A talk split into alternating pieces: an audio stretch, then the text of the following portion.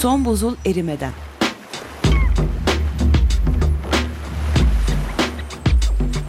Küresel iklim değişikliğinin bilimsel gerçekleri üzerine.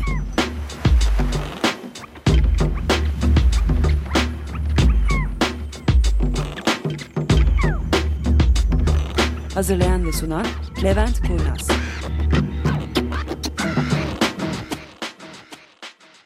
Bugün kulaklıksız gideceğim ne yapalım? Merhabalar, hoş Bugün geldiniz yanımıza. 13.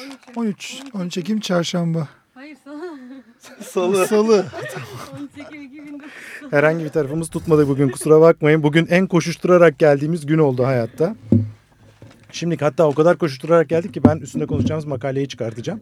Siz birazcık normal günlük işlerden konuşun. Günlük işlerden konuşalım. Makalede e, bugün nasıl her şey belirsiz başladı. Aslında makalede belirsizlik üzerine bugün konuşacağımız makale. iklim değişikliğinin e, yapılan işte şu e, önümüzdeki hedefler G8'in hedefi tutturursa ne kadar ihtimalle ne olur falan filan konusunda konuşacağız bugün.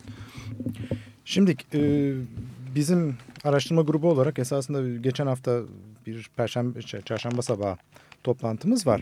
Toplantıda konuştuğumuz temel bir konu vardı. O da makale nedir, nasıl okunur? Şimdi bugün geçen haftanın ödevini konuşacağız esasında. Makale nedir, nasıl okunur konusunu. Bunda da bir tane örnek makale seçmiştik e, ve bu makale esasında fena bir makale değil. Burada temelde bahsedilen şey eğer bir kere şöyle baştan konuya gelelim bir kez daha. Biliyorsunuz birkaç hafta önce bir 350 programı PPM. yapmıştık. Ha, evet, evet. 350 ppm programı yapmıştık. 350 ppm programı şu demek. Hani yeni dinleyenler açısından iklim değişikliğinin kötü etkilerini durdurmak için atmosferdeki karbondioksit miktarının ne olması gerekiyor? 350 ppm'de sabitlenmesi Evet gerekiyor şimdi diye. bununla ilgili bir takım negatif şeyler söyledik bu makaleyle ilgili. Bilimsel açıdan bakıldığında bilim adamları bu konuya nasıl bakıyorlar diye inceleyecek olursak bilim adamlarının herhangi bir şeyi doğru kabul edebilmeleri için o çalışmanın diğer bilim adamları tarafından kabul gören bir prosedür içerisinde hazırlanıp bu bilim adamlarının onayından geçerek bir yerde yayınlanması gerekiyor. Hakemli dergiler diyoruz. Evet buna bunlara. hakemli dergilerde yapılan yayın diyoruz. Hatta biraz daha ötesi var bunun. Bu hakemli dergilerde birkaça ayrılıyor. Bunun sadece bir türü yok. Hakemli olabilir ama uluslararası bilim camiası tarafından tanınmayan dergilerde olabilir. Ya, ya da işte bir e, indeks var. Science Citation Index diye geçen. Science Citation Index'e taranan dergiler ya da taranmayan dergiler İşte bu diye. dediğim konu yani bilim camiası bunu tanıyor ve kabul ediyor demek. Bu Science Citation Index tarafından taranan dergilerde yayın yapıyor demek. Kabul edilmiyor. Yani kabul edilmiyor demek hani hiç kimse kalkıp ben o dergiyi kabul etmem anlamında değil. Sadece bir takım dergiler var ki onlar orada bir şey yazılıyorsa bu inanılmaz bir prosedürden geçiyor. 40 türlü insan bunu okuyor, inceliyor ve ondan sonra bunun yarar, yayınlanmasına karar veriliyor. Yani tabiri caizse didik didik arıyorlar Evet. hata var mı makalede diye. Şimdi bu dergilerin başında dünyada bu konuda Nature geliyor. Evet. Nature'da eğer bir takım şeyler yayınlanıyorsa ki bundan sonra yani gene aynı seviyede olan Science var. Science ve Nature'da bir konu yayınlanıyorsa artık bunda şüphe yok bilimsel açıdan. Çünkü bu korkunç sayıda hakeme gitmiş. Hakemler bunun içinde bakabilecekleri her türlü şeye bakmış ve bilimsel kararlarını vermiş demekler. Demekler ne biçim laf oldu? Demektedirler. Demek- demektedirler. Şimdi e, bu 350 makalesinin benim temelde itirazım, itirazım demeyeyim de birazcık şöyle içimi rahatlatmayan şey bu 350 makalesi Jim Henson'ın bu tür bir dergide yayınlanmadı. Evet bahsetmiştik zaten. Evet O- ve şimdi biraz da düşünüyoruz niye bu tür bir dergide yayınlanmadı diye. Çünkü o makalenin içerisinde bilim yok. Biraz daha sanki uzman görüşü gibi tahmini Uz- yaklaşımlar. u- uzman görüşü bile değil. Adam çok basit bir şey söylüyor. Söylediği basit şey de şu. e, bakın diyor. Şu anda atmosferdeki karbondioksit oranı 389 ppm. 390 oldu galiba. Yani sen daha iyi takip ediyorsun onu. Şimdi 389 ppm ile bakıyoruz. Kuzey kutbundaki buzlar eriyor. Güney kutbundaki buzlar eriyor. Himalayalardaki buzullar eriyor. Tartışmasız. Afrika'da kuraklık artmakta. Amazon ormanları azalıyor. Şimdi bütün bu değişiklikler söz konusuysa o zaman bizim şu anda ürettiğimiz karbon dioksit miktarı fazla. Atmosferdeki 389 şu anda fazla. Ve düşürülmesi gerek. Düşürülmesi Şunun- gerekiyor. Bunun bile altına inmesi gerekiyor. Şimdi bu gayet basit bir şey. Mesela ocağa şey koydunuz. Çay koydunuz. Çay kaynayacak. Çay kaynarken ocağın altını yani tam fokur fokur kaynamaya başladığında ocağın altını kapattığınız zaman o gene bir müddet fokurdamaya devam ediyor. Şimdi bizim karbondioksit salmamız da ona benzer bir şey. Yani fokur fokur kaynıyor diye bakın sisteme. Biz orada ocağın altını kapatsak yani şu anda salınımımızı bu noktada sabitliyor olsak yetmez. Çünkü ocak gene kaynamaya devam edecek. Yani şu ana kadar biriktirmiş olduğumuz bir momentum var arkamızda. İvme var. Bir de geri beslemeler hakkında da bir fikrimiz yok. Hani bu karbondioksit feedbackler falan var Ona, ya. ona hiç girmiyorum bile. Ha, O- evet, o çok sonra da kadar- ne olacak? Yalnız çok basit bir konu var. O kadar fazla karbondioksit birikti ki atmosferde bu birikmiş olan karbondioksit miktarı bile biz bugün dursak doğaya zarar vermeye devam edecek. Temeli bu bu iş. Dolayısıyla adam çok basit bir argüman veriyor. Bakın 389 bu bu bu zararları veriyorsa o zaman bizim 389'un altında olmamız gerekiyor diyor. Tarihi bir takım verilere dayanarak da bu sayı en kötü ihtimalle 350 olmak zorunda. 350'nin çok çok daha altında kalmak Bırakın zorunda. 500'ü 550'yi diyor. Tamam mı? Şimdi e, bu 500-550 muhabbeti nereden çıkıyor? Şimdi her geçen gün Kopenhag'a biraz daha yaklaşıyoruz. Evvelki hafta değil mi? İki hafta önceydi. İki hafta önceydi. Greenpeace'li gençlerle bu Kopenhag konusunu konuşmuştuk. Kopenhag'da bütün dünya liderleri ellerinden geldiğince bir araya gelerek Kyoto Anlaşması'ndan bir sonraki iklim anlaşmasını tartışacaklar ve bir sonuca bağlayacaklar inşallah. Ama tabii bunda hiçbirimiz çok ümit taşımıyoruz. Çok iyimser değiliz bu konuda.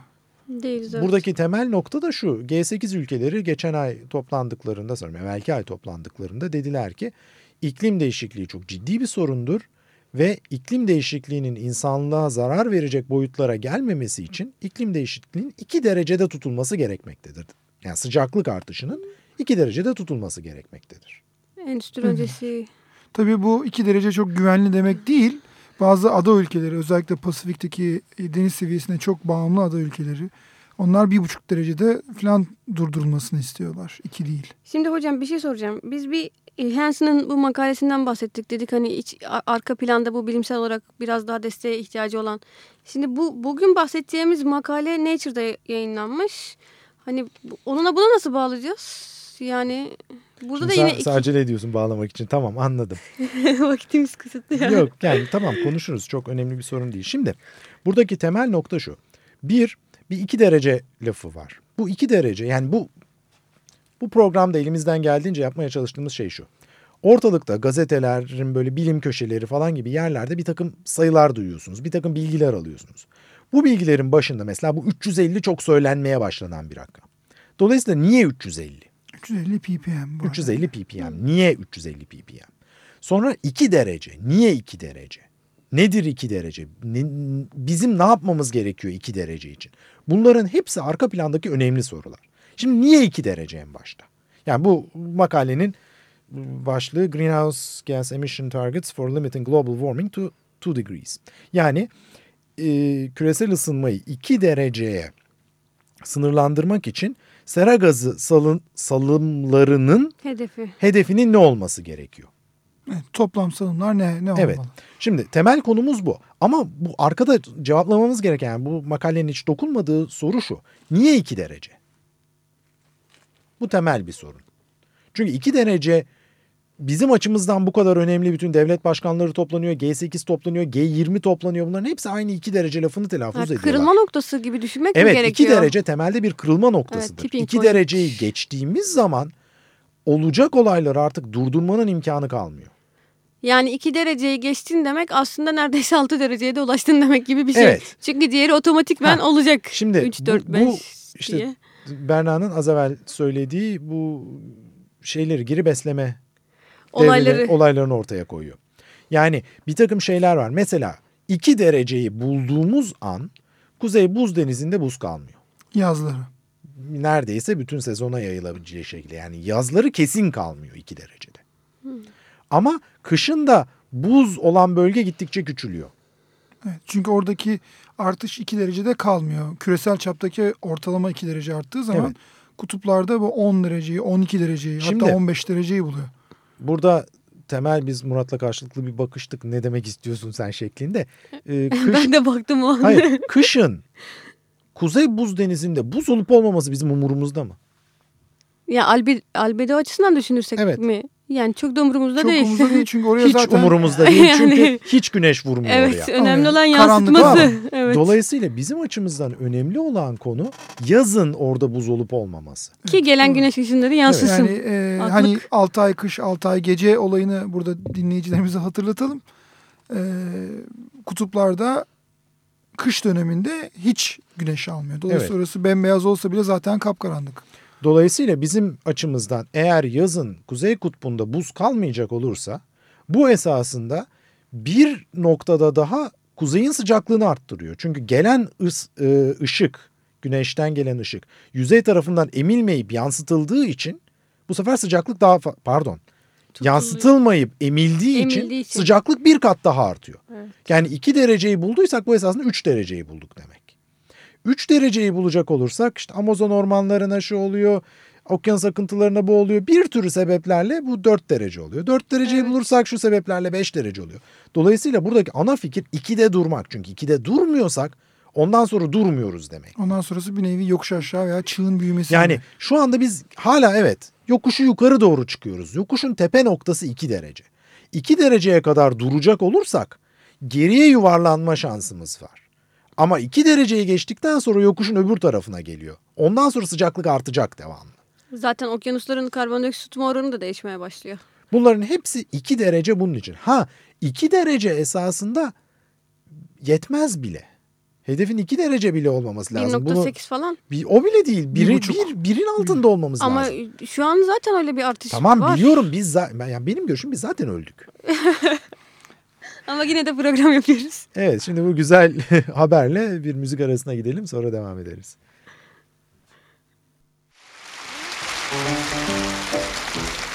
Thank you. We like to do something for you now. We haven't heard a girl sing it. And it, since it's so popular, we'd like to try and do it for you. We hope we remember all the words.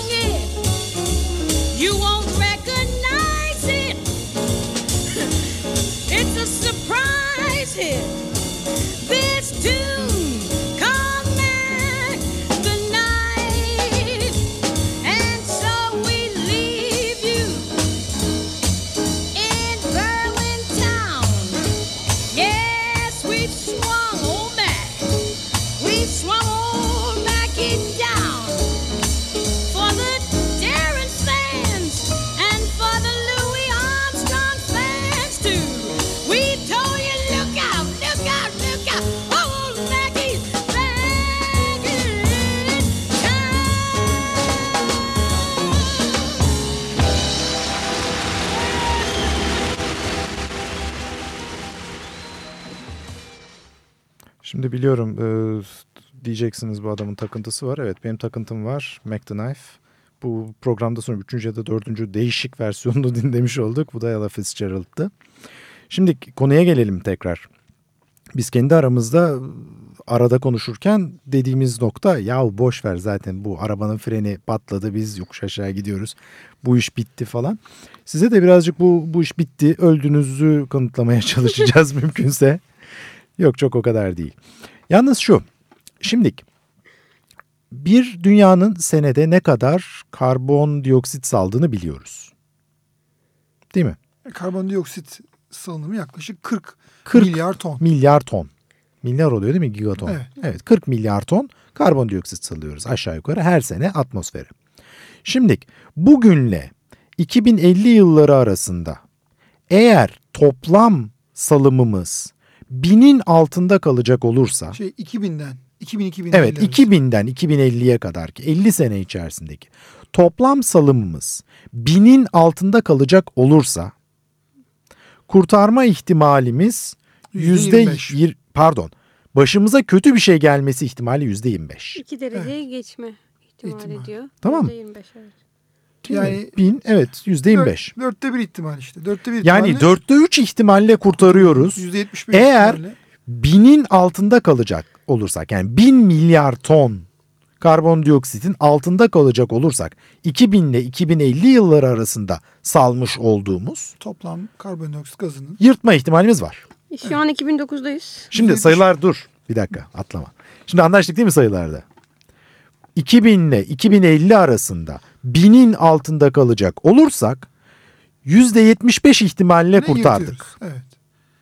Ama buna karşılık sadece 2000 ile 2009 arasındaki toplam salım yaklaşık 330. Yani bu binin Üçte biri gitti. üçte birini Dokuz ilk yılda. 9 senede saldık atmosfere. Kaldı 41 yıl. Tamam geri kalan 41 yılda öbür üçte ikiyi salacak olursak sağ kalma ihtimalimiz gittikçe azalacak. Daha fazlasını salarsak. Yani günümüz hiçbir şey devam etmeden aynı hızla yakmaya devam edersek her yıl 40 yaktığımıza göre e, önümüzdeki 20 yıla kalmıyor bu. E, 2000'i bulacağız. 2000'de de 2000 sıcaklık var mı elimizde burada? 2000'de ne olacağına dair. 2000 gigaton karbondioksit. Onun burada Şeyi şeyi bile öbür yok ihtimali herhalde. verelim. Ya, yarı yarıya ihtimali. Yani e, yarı yarıya ihtimalde 2050'ye Ha 2000 kadar var tabii 2000 var. Arkada üçüncü figürde gösteriyor bunu. O da gayet basit bir şekilde eğer 2000'i bulacak olursak yani e, toplamda atmosfere saldığımız karbondioksit miktarı 2000 milyar tonu bulacak olursa sağ kurtul- kurtulma ihtimalimize e, bu IPCC'nin laflarıyla very unlikely diyorlar. Yani %98 yüzde bir ihtimal var.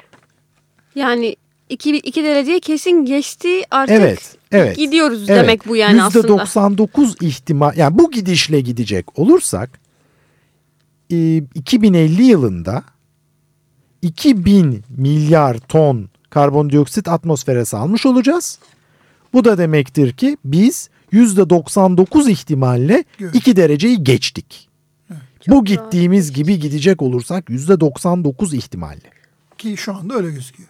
Kusura bakmayın hep aynı lafları birkaç defa tekrarlıyorum. Çünkü bu sayılar temelde çok önemli sayılar.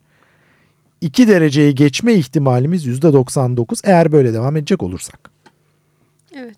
Şimdik ben gene şimdik diyorum neyse. 50-50 ihtimalini söyleyelim. %50 ihtimali ihtimal. 1440 Kırk. olursa 1940 milyar ton olursa eğer 2050'ye kadar salınır. o da %50 ihtimal getirecek.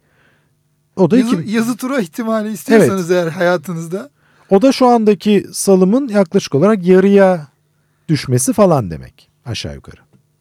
Değil mi? 1400 hatta ya yarıdan biraz daha fazla. Yani %31 2000 yılına göre %30'luk bir fark sağlayacak olursak, bir azalım sağlayacak olursak sağ kalma ihtimalimiz %50'ye çıkıyor. Yani 2 dereceyi geçmeme ihtimali. 2 derece. Ben ben zaten sağ kalmayla 2 dereceyi geçmeyi eşit. şimdi Anlamda %50 kullanıyorum. Farkındayım da çok karamsar oluyor diye. yazı tura atma istiyorsak hayatımızda Şimdi burada bir takım daha rakamlar var.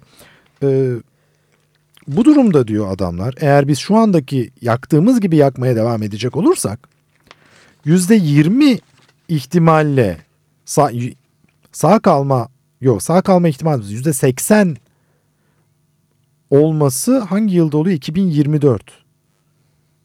Dur ben yanlış mı anladım bunu? Ters çevirin hocam yüzde yirmi o. %20 sağ kalma ihtimalimiz. Evet. 2024'te e, biz bine ulaşacak olursak sağ kalma ihtimalimiz %20. 2027'de ulaşacak olursak bine sağ kalma ihtimalimiz %25. 2039'da ulaşacak olursak bine sağ kalma ihtimalimiz %50.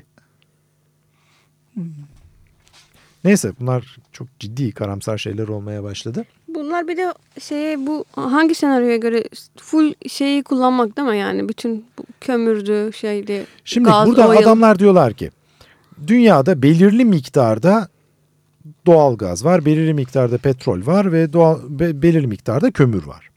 Şimdi dünyada bildiğimiz bütün kaynakları kullanacak olsak, Ekonomik olarak çıkarılabilecek. evet ya ama yani bir takım kömür, petrol kaynaklarını çıkartamadığımız zaman artık o, o kullanılır değil. Kullanılabilecek olan şeyleri kullandığımızda en fazla çıkabileceğimiz yer yaklaşık olarak 3000 milyar ton.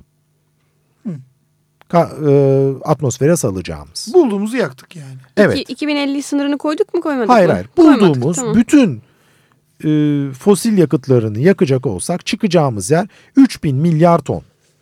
Bütün atmosfere salacağımız. Şimdi bu 3000 milyar tonu eğer önümüzdeki 50 senede ya da işte bugüne göre 41 senede salıyor olursak kesin öldük Bittik demektir o bu. zaman ya hiç şansımız yok da. Bunu 100 seneye yayacak olursak Evet. Yine gene pek şansımız yok. Onda da %90 öldük demek. çünkü iki derece Ancak bunu 200-300 senelere yayacak olursak yani şu anda esasında fosil yakıtlarını neredeyse sadece kesin ihtiyaç olan noktalarda kullanıp geri kalan zamanlarda kullanmama noktasına gidecek olursak bir şansımız var. E onu da yapmadığımıza göre Öldük. öldük. ya da yapmak için işte. Bu karamsar. Neyse bu sözlerle karamsarlıkla bitiriyoruz bu haftayı da gelecek hafta görüşmek üzere. Haftaya görüşmek üzere. Hoşçakalın.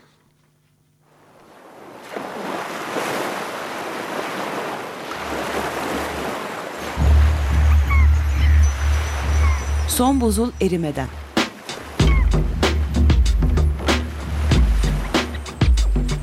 Küresel iklim değişikliğinin bilimsel gerçekleri üzerine.